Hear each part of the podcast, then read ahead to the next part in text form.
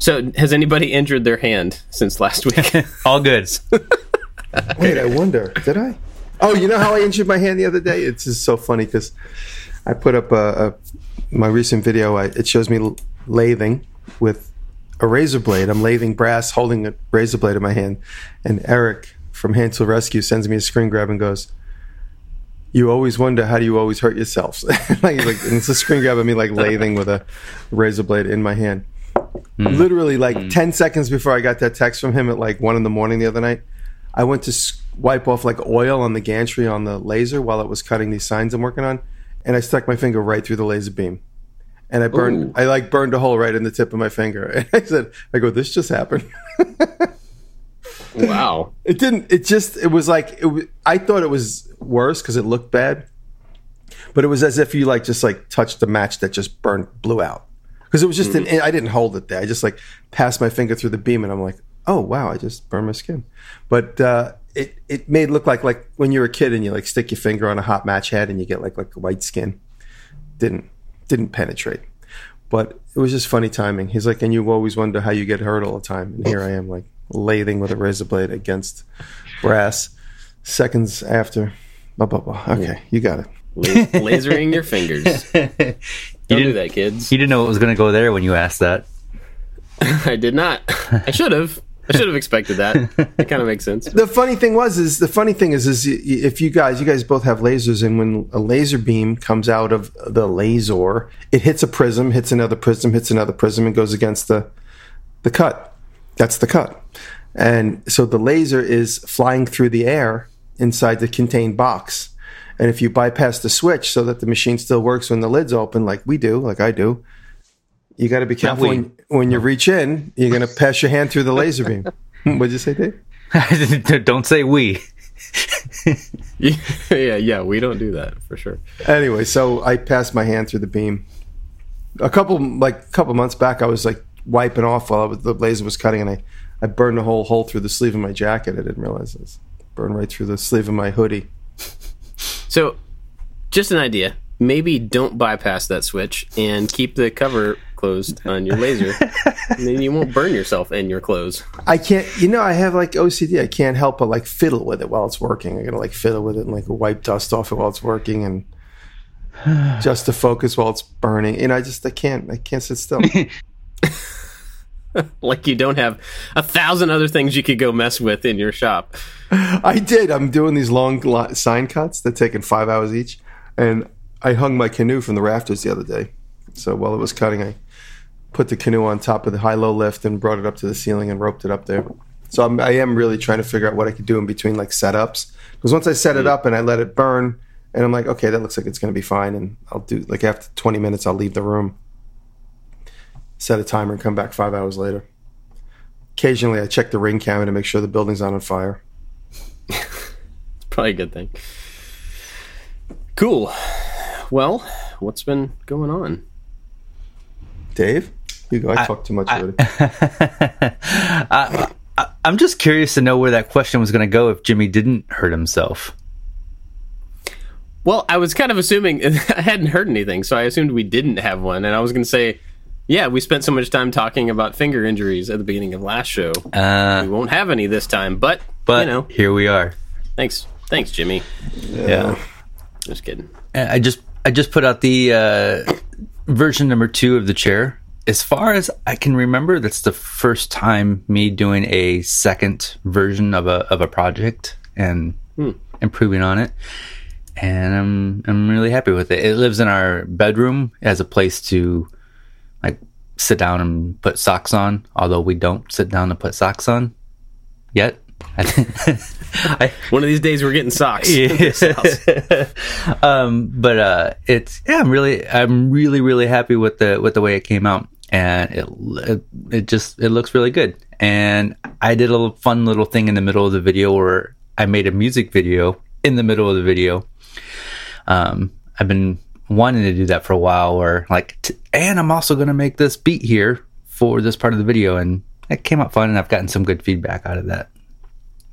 So, gives me a um, so now when the IRS calls and says, "Why did you buy all this music stuff with the company business card?" I can say, "Look, here we are.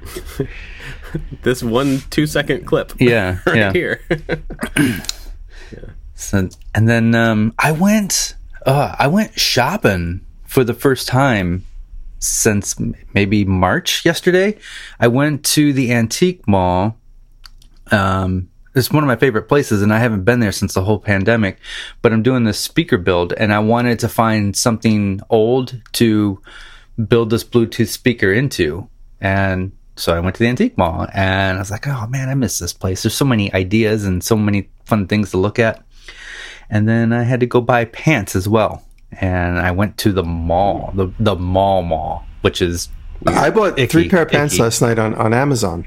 uh, see, I've been doing that, and I I gotta I gotta I gotta f- put them on because I've been getting the wrong. Well, I like I'll buy I only I only wear Levi's, and then I get these Levi's in from Amazon, and they're like they look like jeans, but they're like they're this stretchy, flexy material, and they just feel weird on me, and I Jeggings.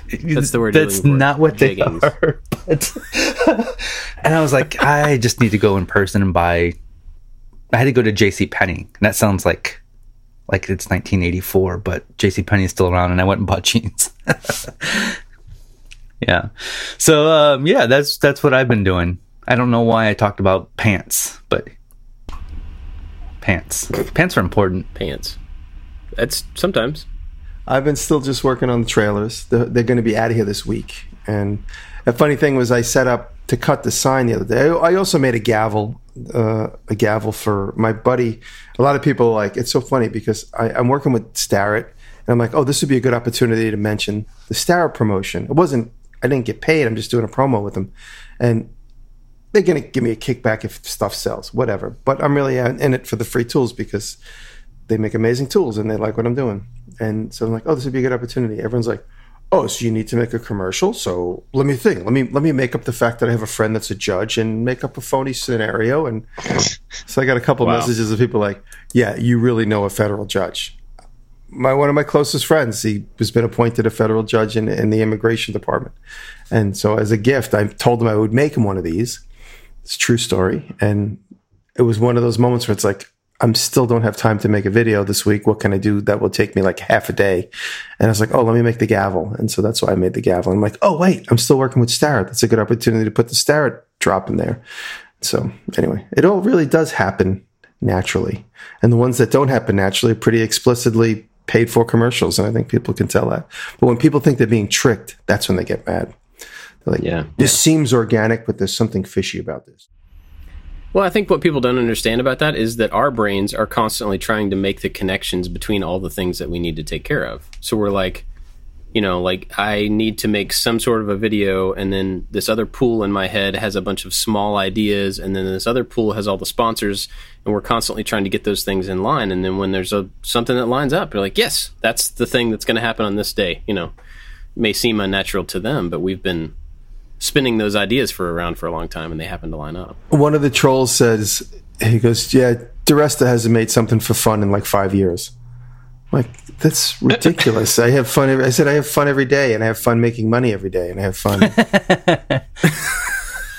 I have fun making money every day. you know, it's funny too. You guys can go look at the comment and you could go, you could go harass him until he deletes it.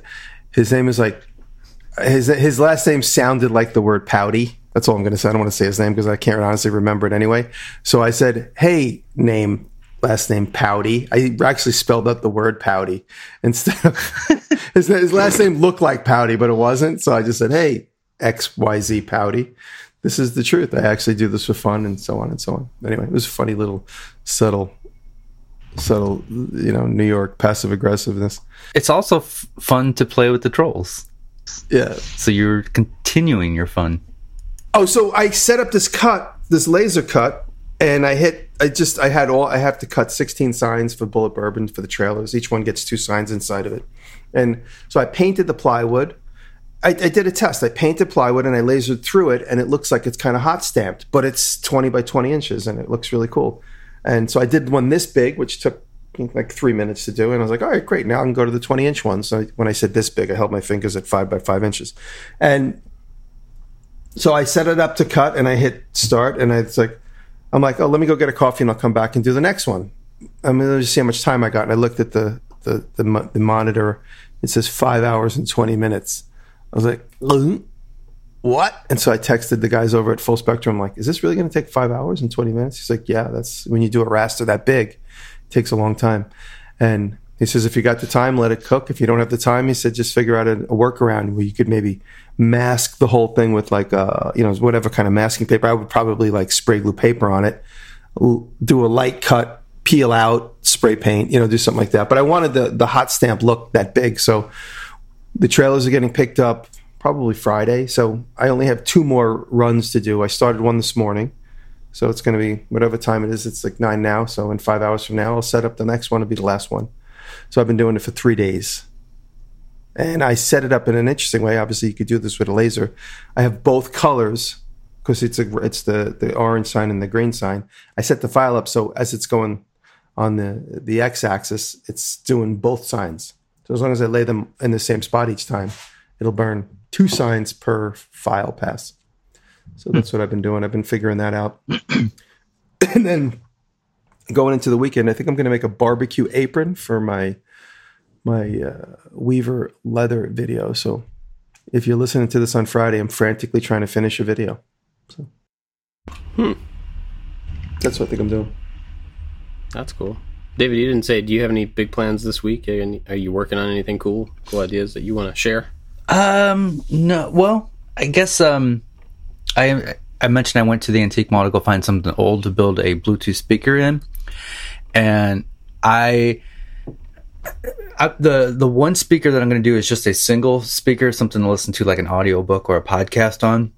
And I found one of those old uh, drive-in movie speakers. It's got like this metal grill and it looks cool. So I'm going to tear apart that, cool. put the speaker in there, and then build that into some sort of case. I don't know. Um, Get a car. I- Get a car door and like hang inside the car door inside the house. there you go. so this this tiny little two inch speaker is going to be in this big three foot car door. Yeah. So thing you just so, put stuff together. so the uh, I, and I don't know where it's going to go. I'm just going to go out into the shop one day and I'm just going to start drawing up the case for it, and and whatever happens happens, and if it fails, it fails. But the um, if I did nothing, if I just put the speaker into this this metal grill, it would look cool. But that would be a two minute video. So we'll see. We'll see what happens. Cool. Bob, what have you been up to? Yeah. What about Bob? Well, thank you for asking. Um, uh, let's see. This week uh, we made, or the video that's coming out this week is storage for a bed, which is not interesting in and of itself. But when I made the the canopy bed recently for my daughter, it's a queen size bed. The original design had storage underneath it because she needs to have storage in her room. And when I designed it, I made it so that the storage thing, uh, like cabinets underneath it, were kind of separate from the structure. I wanted it to work with or without that storage. And then when we were building it, um, we started to run out of time, and I, uh, we got into a conversation about like, well, the storage doesn't have to be there. It needs to be there for my family, but it doesn't have to be there for this video. So why don't we pull it out and then do a separate video because it can be added to any bed, really, pretty much any bed. So we left it out of that one, and then this video is just about building custom storage that fits within the frame underneath any bed. And so rather than talking about the specifics of of this bed, even though it's the example, we talked about how to fit it. Like all the things to take into consideration if you're trying to build in storage into your existing bed, whatever that is. So I don't know if I talked about this before, but we had a conversation. Well, yeah, I, did, I know I did. A a few weeks ago, internally, me and the guys about like how do we take the the videos and make sure that the important thing about the video is the part that's coming across and not just the project. Like in this case, it's just it's basic cabinetry, it's drawers, it's not a big deal. But the point of the whole thing is that just by taking into consideration how your bed is put together, you can easily add storage and you can make it custom and you can make it fit and you can make it exactly like you want and you know that type of thing. And that's the point, not my storage for my bed. And so we're beginning to try to modify our storytelling and our presentation a little bit to make sure and and ahead of time before we start a video we're talking about like what's the point of this one? Is it is it like a technical knowledge transfer? Is it uh, inspiration? Is it some of both? And so we're making sure we kind of have that to be explicit about it. That's that's important. Yeah, so that we know we make sure we hit the points because I think sometimes I'm thinking one thing, but the person watching a video is expecting something different, and if I'm not clear about that, then they don't they don't know what my expectation was. I'm wondering. We don't have a topic today. We were just going to wing it, and then you just put out a question on Twitter asking, you know, what do you guys want to talk about? And Bryce on Twitter asked about storytelling. Uh, he just listened to episode one, and what are your favorite storytelling techniques? So I'm wondering, and we can cut this out if you don't want to go there. But what if we if today's topic was storytelling and how we try to get a point across and maybe how it's changed and how it might change in the future. Yeah, absolutely. Yeah. Yeah. So thanks, Bryce. And I, I think, I think, um, you know, for me, for us right now, that is a big thing where we're trying to predefine before we start shooting what's the point.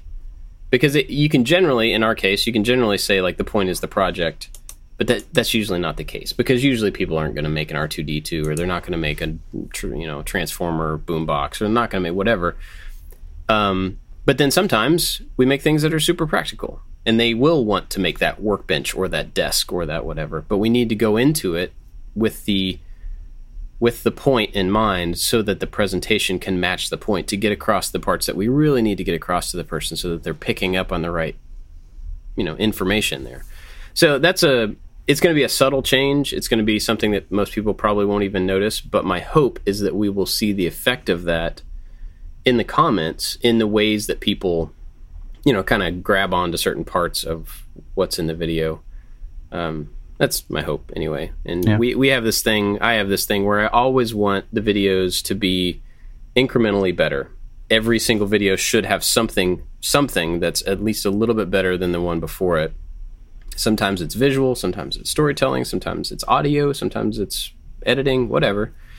And this this conversation with us was a good way for us to take a step back and look at here's a whole new set of things that we can actually improve incrementally. And it's just the storytelling. It's just the kind of pre I I guess it's pre-production you know thinking ahead a little bit before we actually start doing the thing. Thinking about the impact not just the project itself so kind of excited about to see how we can end up working that in just getting And yourself into the right mindset might affect how you say or what you say throughout the video. Give it some more Yeah. impact. Yeah. yeah, knowing exactly what I'm trying to get across to other people. Um, so that's a big thing, and that was part of a bigger conversation where we've talked about you know trying to have some more.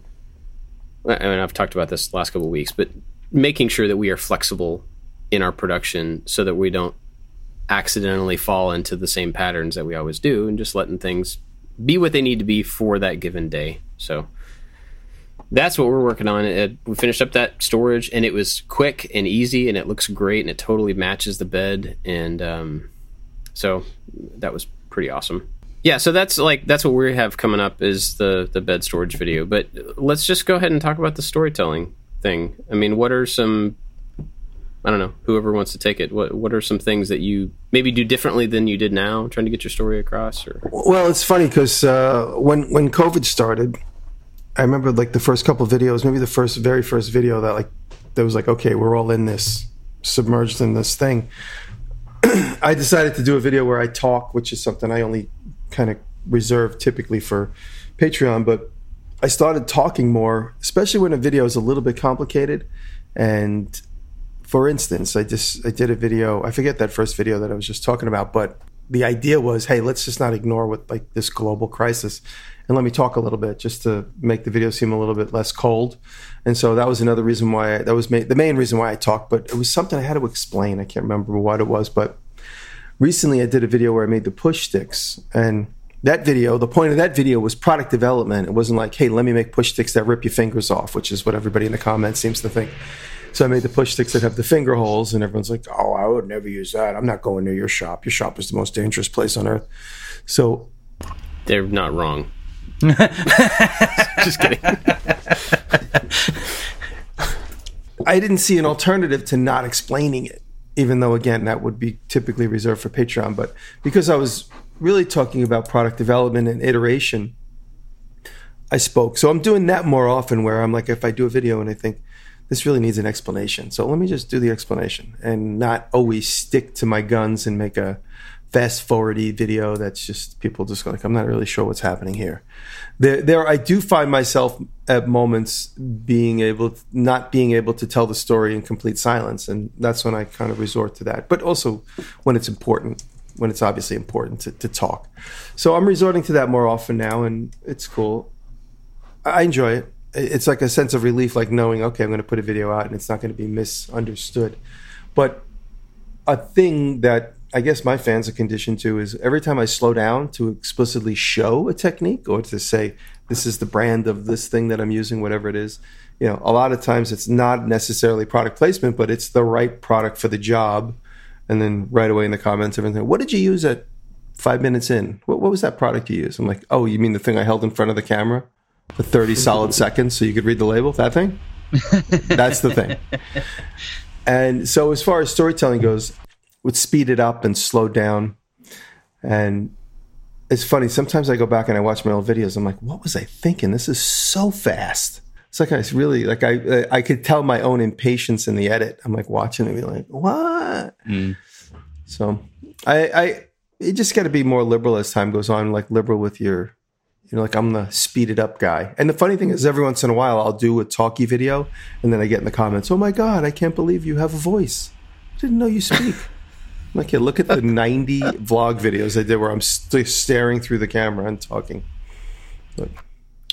Yeah, for me, it's it's everything is about pacing in the video. I probably watch my video 15 times before it gets put out while editing because I want to make sure the pacing is always moving. There's always something happening and nothing feels repetitive. And that's that means everything to me. And then when I think the video is all done, I can't be disturbed. Nobody can be in my office. I just need full screen video up there, the speakers, and not a disruption. If anything disrupts me during that 12 minutes that I'm watching the video, I have to start completely over because I, I want to make sure. I totally yeah yeah, and because uh, that that flow means everything to me, and it's it's just something I've been I've been working on, and it's and I think in a YouTube world, any video industry, it's important. But there's so many other videos people could click off of and, and leave and go watch another video. Your YouTube is enticing you with videos constantly. So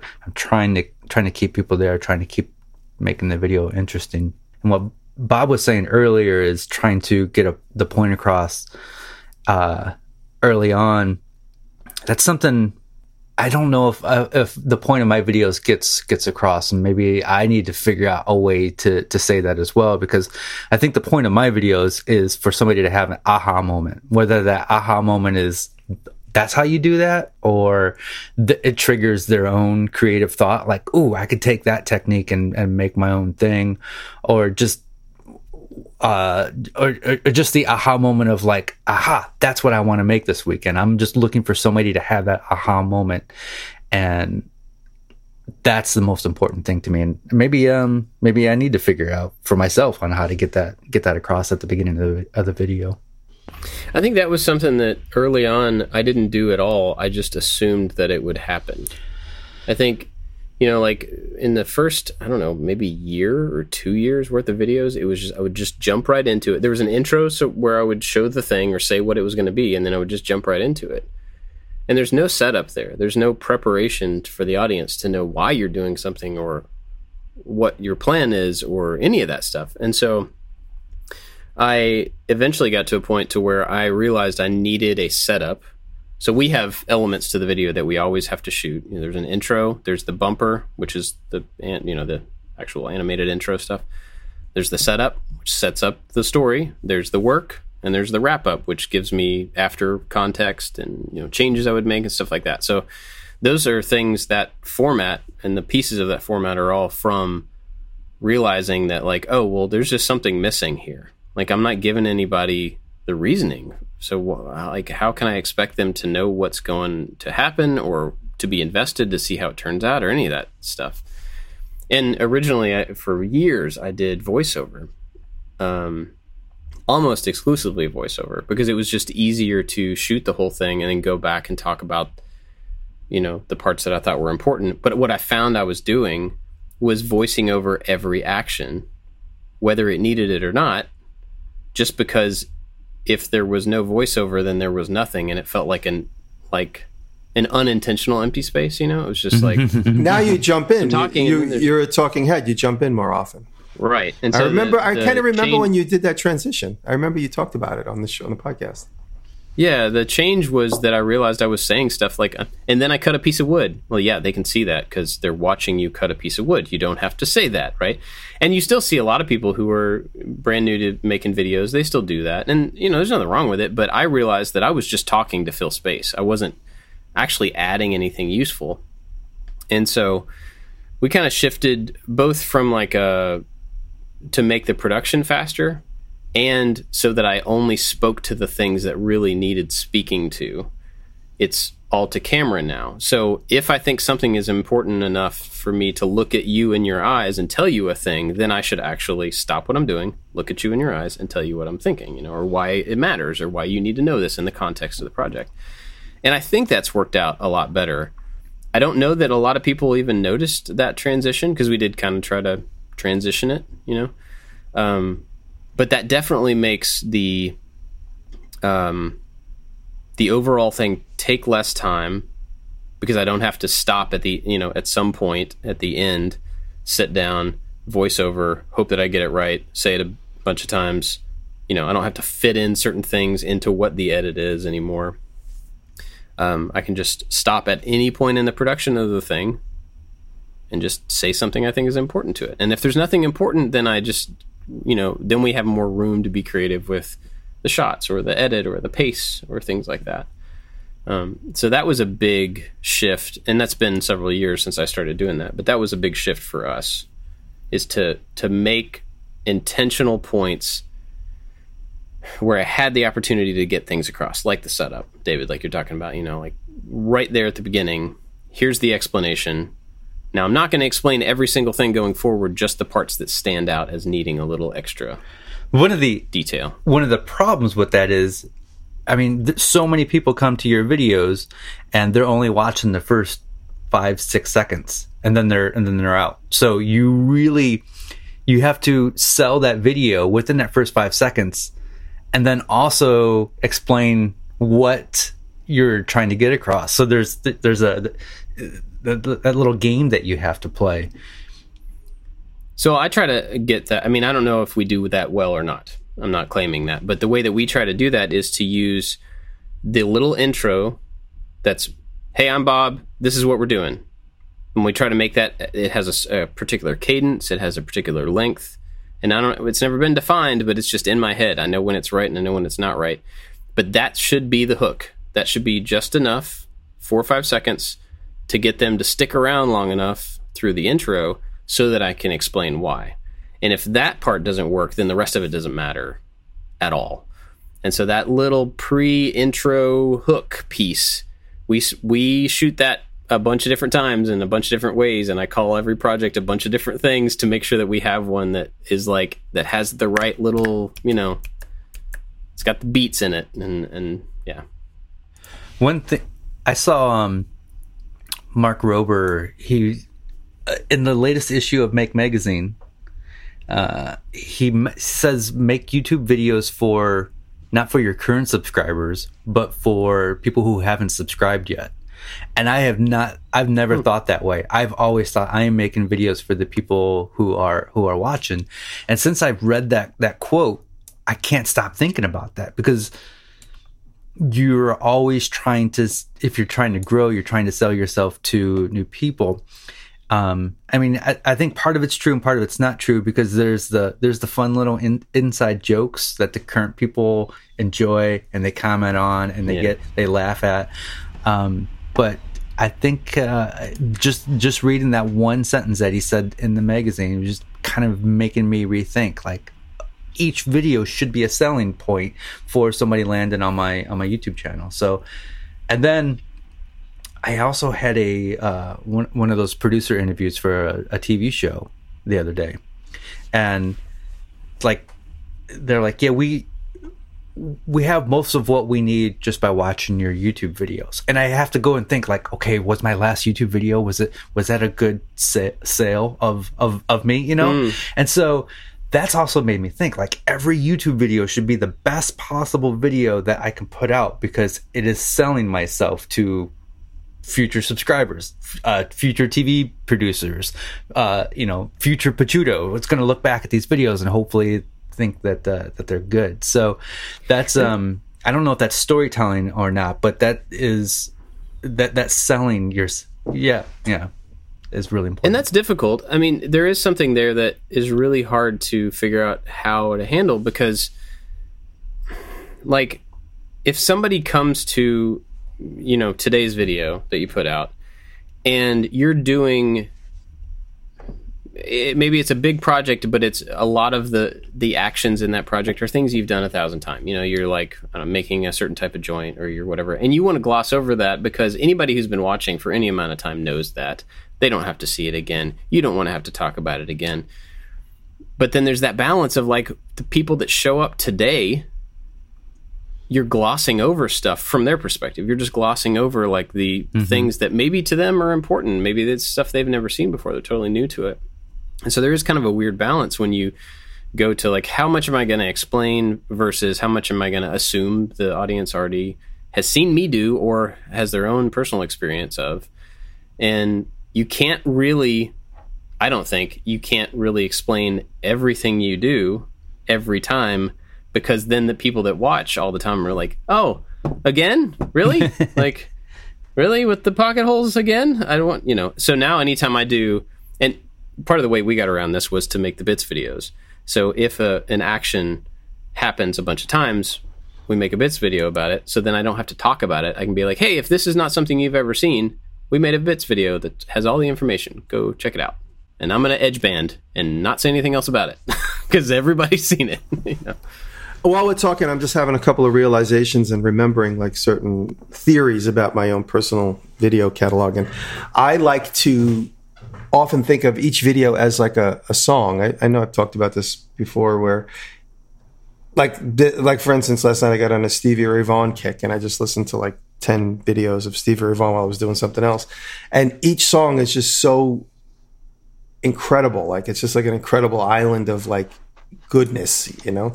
And so I use those songs like that. And I also, a big inspiration is Queen and how every song is just so it's just uh, lack of a better term it's just so full of goodness and it's just amazing and there's just so many amazing techniques in the music and i try to think of each one of my videos like that you know sometimes i hit the mark sometimes i don't hit the mark but that's the goal is to have each one of those videos just like if it becomes a stray one hit wonder people will be like, "Oh, this is a really cool song. I don't care anything else about this guy, but this song I really like." And so that's that's a thought process uh, that goes into the theory of what I do. I kind of like I like to think of the videos as like really good music.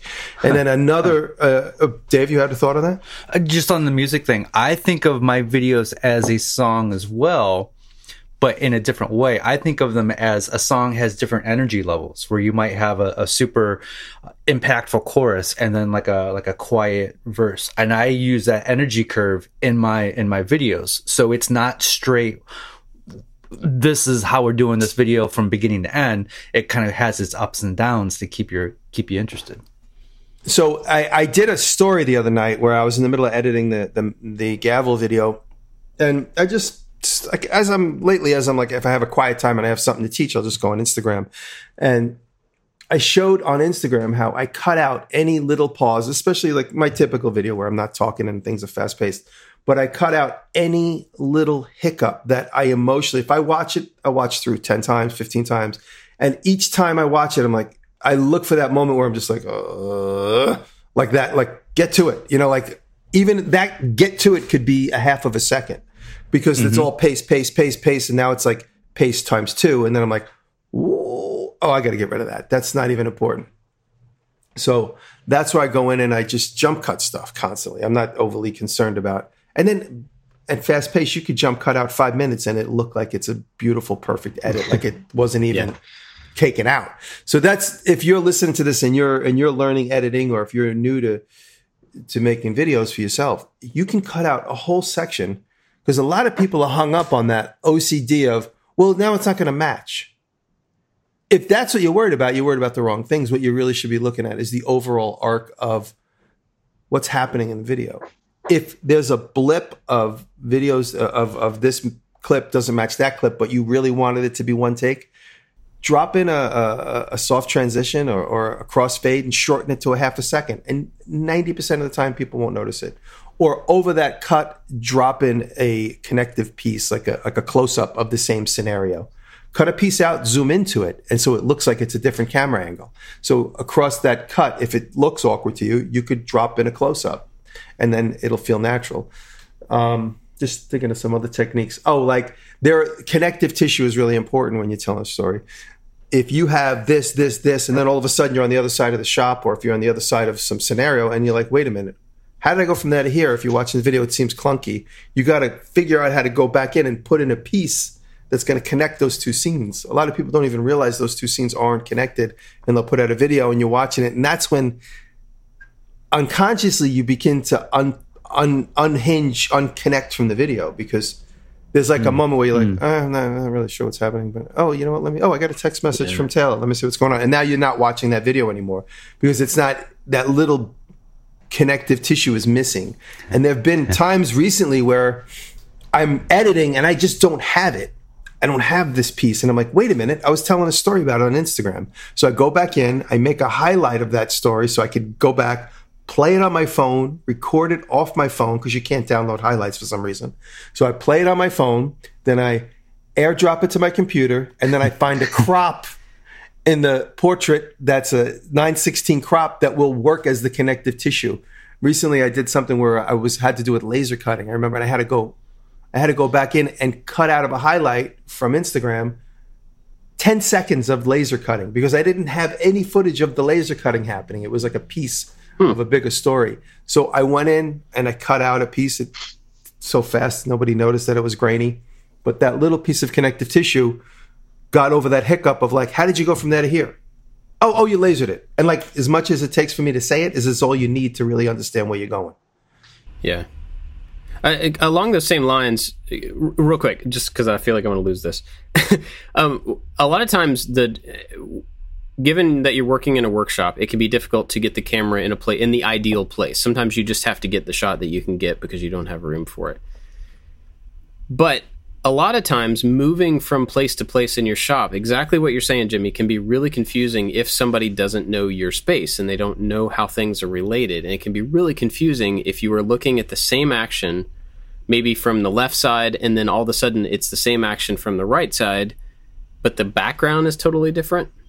It can be really disorienting for the person watching, and they're like, "Wait, why are you cutting?" You Like might have- need a piece between them to show that you're going Right. around the bow, is what they call it. that it. you're moving around. Yeah, yeah. It's like you know, why do you have um, two miter saws in your shop? No, it's the same miter saw, but you're seeing it from two different directions, and the backgrounds are totally different.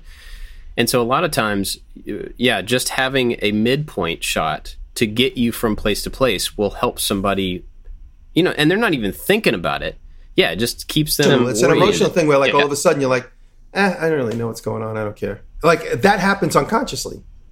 Yeah, And that's how people become disengaged. That's why I put out a 30 minute video. it says average view with four minutes. I'm like, sorry, David. What were you gonna say? I was just gonna say uh, one of the advantages to me wearing of me wearing the same shirt in every single video is uh, I can go back the next day and I can recreate. I can make that filler shot. I can redo a thing, and it's and, and it works perfect. Uh, the the chair uh, took more days than I was expecting, and I remember apologizing to Kelly. I'm like, "Yeah, I'm sorry. I'm wearing the same shirt four days in a row," and she's like. YouTuber problems. It was, you know, it was just like, oh yeah, yeah. Um, but it, that's one that's one of my tricks. The, the red shirt is is about identity and branding um, first, and then, but it also helps me create these missing these missing scenes that I need to shoot later on.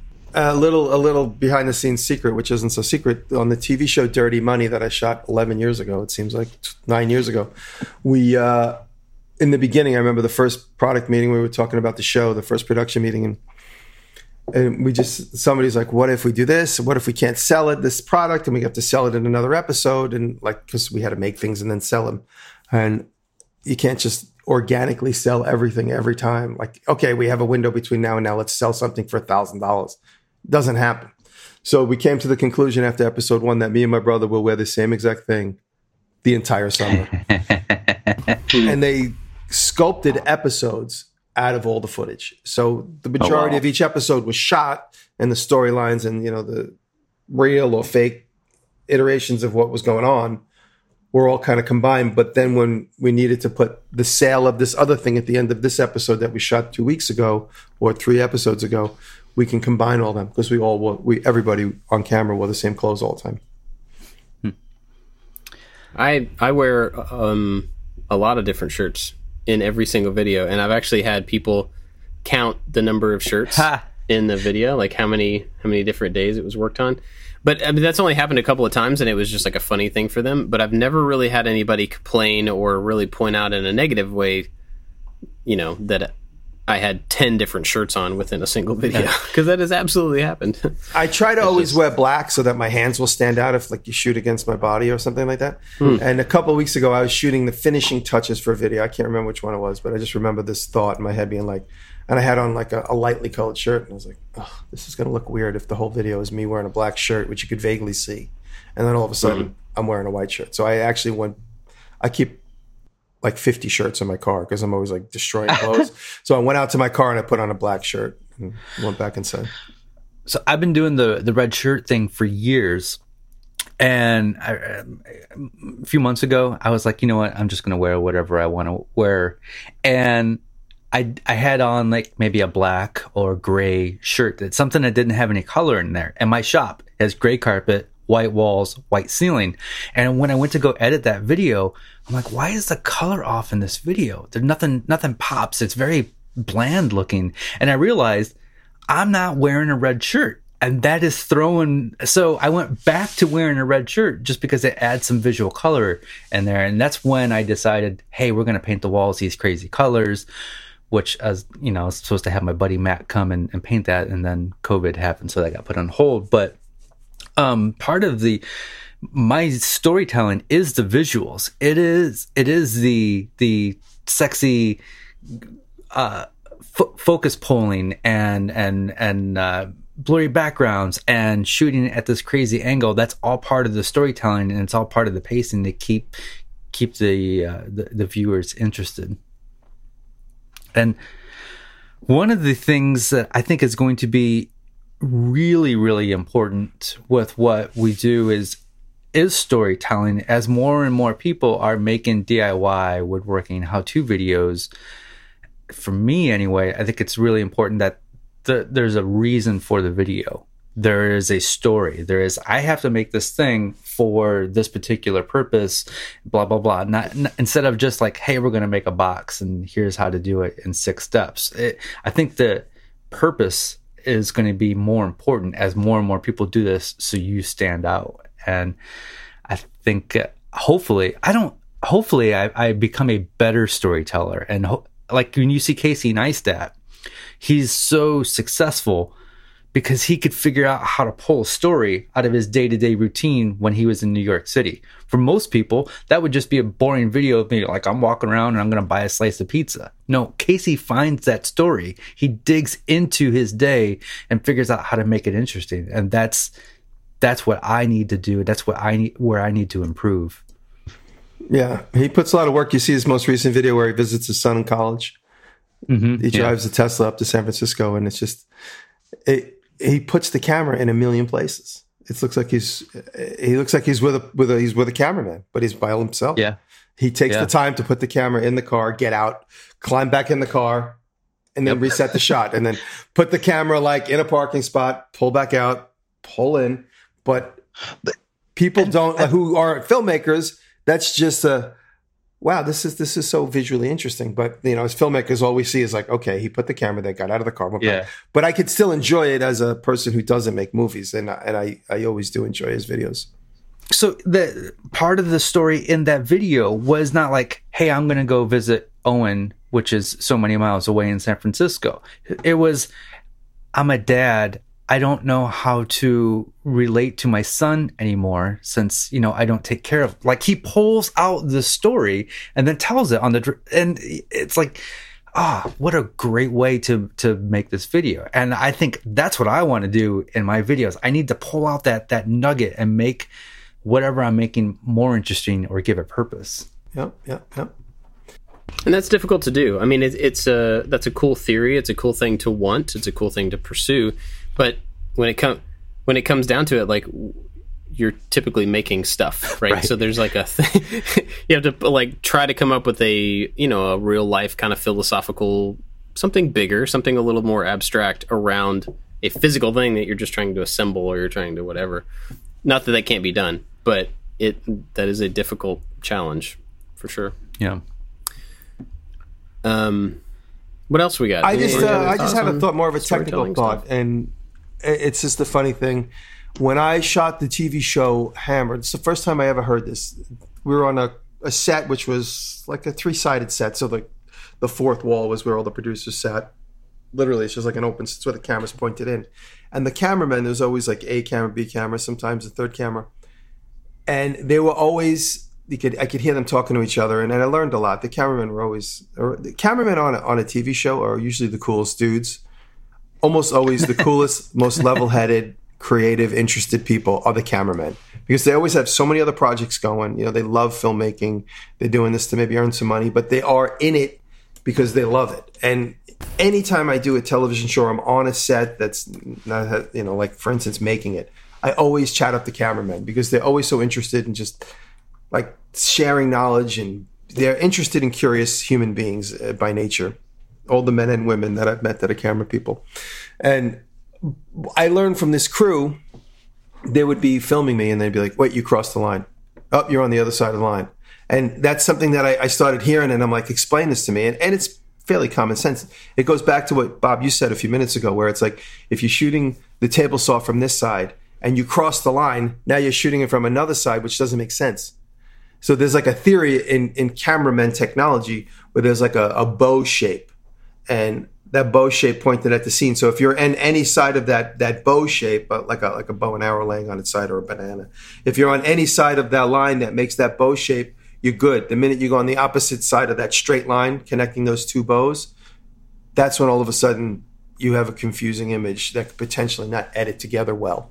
And so that is what we're talking about when you hear cameramen say, "You've crossed the line. You've stepped over the line," and they're they're saying that to each other. It's like, "Oh, dude, oh, dude, you just stepped over the line." He's like, "No, no, don't worry. I'm I'm just shooting a close up." Like, yeah, but you're on the other side of the line. But if I shoot it like this, okay, that's cool. They, I hear them negotiating with each other because usually one of the cameramen is in charge, and the other one is taking his direction. But uh, yeah, it's uh, it's you learn so much when you get a chance to. Not everybody has that opportunity to work with with a professional camera crew, but if you ever do see a camera crew, like even if you see like a news guy with a camera on his shoulder, I guarantee you they would be more than happy to like answer questions because they are as a as a as a breed of person, camera people are typically very interested in sharing their craft and talking about what they do. So if you ever got an opportunity to question a cameraman, do it. Hmm. Excellent. Good advice. Um, well, uh, you got anything else around this? I don't have anything else that I can think of offhand. No, I just uh, you know again, if you're listening to us for advice, I would say just avoid the. Uh, really important to avoid the and you know. I'm going to complain a little bit about Adam Savage's videos. He does not have any close-ups, and I think maybe it's just because he doesn't have camera shooting technology. I even commented in one of his videos. I haven't gone back to see how bad I got beaten up, but I like Adam Savage's videos. I love his enthusiasm. He does so many cool little things that need a close up of a 200 or a 300 millimeter camera lens, and he doesn't do it.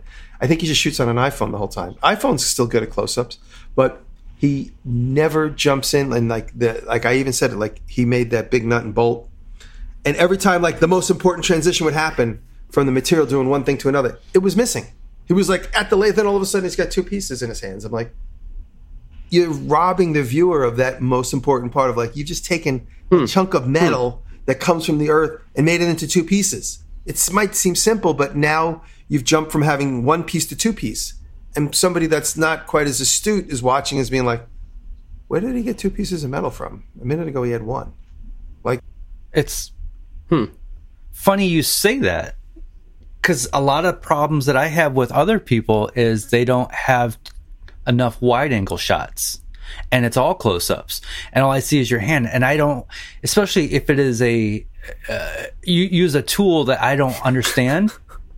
And I yeah like what is? I need to see this this full tool from head to toe so I understand what's going on. So at the same time you you also need the wide angle shots. I was going to say my bigger point was to avoid the uh, avoid the security camera.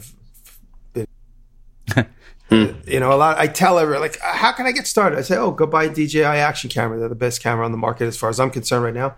And they get it, and then they're like, look at my new video, and then like they have it on a tripod as if it's like a regular medium shot camera, and like you could see like the gardener in the background, like you know, mowing the lawn.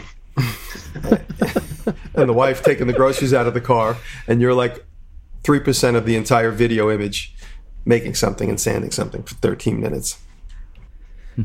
Well, in in what you're saying about the you know not having close-ups and things, another thing I think I meant to say earlier is to realize that not everything in if you are making a video where you're making a project, not every step of that should have the same weight. And it's up to you as the video creator, as a storyteller, to decide where the weight is. But painting should not take as much precedent within a video as maybe some really fine, detailed, impressive little skill or something that is pivotal to what something working or not. And so you don't have to give everything the same amount of time, the same amount of weight, the same amount of like effort. I skip over painting. I skip over a lot of glue up stuff. I show that it's happening and then I move on because nobody needs to see me paint. Nobody needs to see me sand or glue up every single piece or drive in every screw or drive in every brad nail. I mean, those are not the important things. I show that they're part of the process, and then we move on to the things that are unique to that particular project or that particular technique. So as you're as you're trying to keep the pace going, one of the ways to do that is to chop the fat, is to get rid of the stuff that will take up time but doesn't add anything to the story. Focus your your big beats, your big moments on the things that are unique and the things that are actually helpful or so. Yep. So I guess I guess I did have something else. Sorry. now I don't have anything else on this. Um, well, let me thank our Patreon supporters, and then I'm gonna try to figure out something to recommend while you guys are recommending your things because I don't have anything to recommend. Big thanks to our Patreon supporters. uh, everybody that helps us out over there gets the after show, which is another separate show of us talking about other stuff. Uh, we probably have some secret stuff today. Maybe, maybe. I don't know. I'm looking at Jimmy. He probably has like 10, 10 new baseball games he wants to talk about. Um, everybody over there gets the after show, and it is just a different little show. Uh, but everybody at every level, especially uh, big thanks to our top supporters, though they are uh, they go above and beyond, and those are Corey Ward, Works by Solo, Chad from Mancrafting, Maker in Training, Funkiss Artistic Creations, Blondie Hacks. You can make this too. Odin Leather Goods, Albert's Woodworks, and Rich from Low End Designs. Um, but there's a huge list of people over there that help us out in different ways, and they are all important. We are grateful for all of them. And if you want to join that group, get the after show, go to patreon.com slash making it. Or don't. Or don't. That's how you get the after show. Either way. All right, David, what you got? Weird history. I just Cool. Uh, I came across a video. I think it was last week, and it's just it was all about 1984, and it goes from January through December of like news events and commercials and pop culture and video games and all kind of and I was just like this is so cool. This is uh like oh I remember that. And so there's they've got a bunch of videos on different years and just different pieces about history. Um it's it's a really cool channel weird history I'm trying to. Since you're talking about him, do you guys know the history guy? The history guy. History deserves to be remembered. Is uh, let me let me go to his channel. I'll read exactly. But I watch him. He pops up often, and I started watching more of his stuff. History deserves to be remembered. The history guy, and it's a guy with a bow tie who just gives you some interesting history about something that he knows is more than likely just completely excluded from hmm. textbooks. And he'll whatever it is, the Great Kansas Grasshopper Plague of 1874. Wilbur Shaw and Tony Hulman saved the Indianapolis 500. You know, it's like little bits and pieces of like American history and world history, and uh, hmm. yep, pretty cool stuff. So go check him out. The Forgotten History of Sewing Machines, U.S. Hmm. automobile history in the Chevy Vega. Um, I had one to recommend, and I can't remember what it was. Hmm. Dang, Anything related to history? didn't have anything to do with history. It's called. It's a new channel called Normal History, and it's just history of absolutely normal things that nobody cares about. So that happened last week. it's uh, yeah, yeah, recent history. It's all stuff from the day before. Oh man, I just created a really good YouTube channel. CBS News. Um, I did have something, and I can't remember what it was. Oh man. Uh, well, okay. Let me look through my history real quick here, just to see if anything sticks out. You met while, while Bob's looking. Jimmy mentioned CBS News. One of those news, I can't, I don't know if it's CBS or NBC, but one of them, they'll put up their full evening broadcast, but they put it up the next day, and it'll like, it'll like, oh, oh, I'll, I'll, I'll see what's going on in the news today. And I'll start watching. I'm like, wait, this is all yesterday's stuff, and so much has happened since yesterday. I, I watched it every night. It pops up because you watch it once. Like now, like when I open my videos now, there's going to be a thousand Stevie Ray Vaughan videos suggested to me. I found a, Yeah. a channel, uh, Stevie Ray Vaughan bootleg, and it's somebody that just collects clips of Stevie Ray Vaughan playing anywhere, like all. And because unfortunately he died in the nine, in 1990. You know, Steve Ray Vaughan was 35 years old when he died. Crazy. it's unbelievable how talented he was and you know how short his life was and just how Yeah, incredibly Hendrix like was like 30, 32, I think. Hendrix was 27 Oh, that's right. Yeah. I knew it was somewhere around there. yeah no a lot of people died at 27 even uh, Kurt Cobain right Kurt Cobain died at 27 Janis Joplin, Jim Morrison. yeah but it's just you know you go down a rabbit hole of just somebody that was just so unbelievably talented and Jeff as I saw clips showed up of him and Jeff Healey and Jeff Healey died at 40 years old. I was wondering why I never saw him anymore. He died. You know, remember Jeff Healey used to play the guitar on his lap? You guys know, you guys both don't No, know Jeff Healey. with him. I forgot you guys are babies. I'm an old man. Watch it, you. Look up Jeff Healey, Um, guitar player. And if anybody is, Okay, has the revel, exactly. If anybody has a revelation after listening to this, let me know. Jeff Healey was an unbelievable blues guitar player, and he was grew up blind. He was blind from birth, I think, or maybe from early age. And he, from like the age of three, I Wikipedia'd him. He played guitar. He just they handed him a guitar and he just put it on his lap and just played it that way, so as if he's playing slide guitar. So I used to go see him. I saw him live a few times in the '80s and he he would get like he would rock out and start standing up. Never wore a guitar strap. Just used to hold the guitar against his lap, and he would like kind of. People would assume that he was physically disabled because he always sat down, but that was just easier for him to hold the guitar. So when he would start rocking out, he would stand up a little bit and like awkwardly hold the guitar against his midsection, never on a strap. But it's because he played it like a slide guitar with hands both down on the strings, the hmm. fret hand and the picking hand down on the strings. Hmm. Anyway, there was a there was a, a, a couple clips of him and Steve Ray Vaughan playing together. They played very similar style. More history stuff. Um, now that you're talking about music, I somebody sent me or I came across this video from like several years ago, and it's a, a mixture of Rage Against the Machine and Creedence Clearwater Revival, killing in, under a bad moon. It's awesome. it's a mashup, uh, and it totally works. I'll put it in here so you guys can watch it. That's funny. Um, anyway, the the thing I was actually going to recommend is somebody sent us a link to this guy. Uh, what's his name? He's a comedian, and he did a woodworking video. His name is Charlie Berens, I guess. And the video is how to make giant Jenga. It's just like the Jenga, you know, out of two by fours.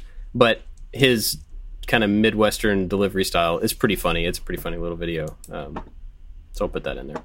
I haven't not seen any of his other stuff, so I know nothing about him. I know nothing. I know he's just a comedian. So, um, but I will go ahead and link the that and the uh, the Rage CCR video too because it's pretty funny. He looks like a funny right. guy. yeah. Do I look like a clown to you? All right, you guys got anything else? That's it. Seal time. Take that noise as a no. well, thank you for listening, everybody, and uh, we'll see you next time. Oh, I was going to burp, but I won't do that. Thank you very much. Save that for the after. Save that for the people paying for it. That's right.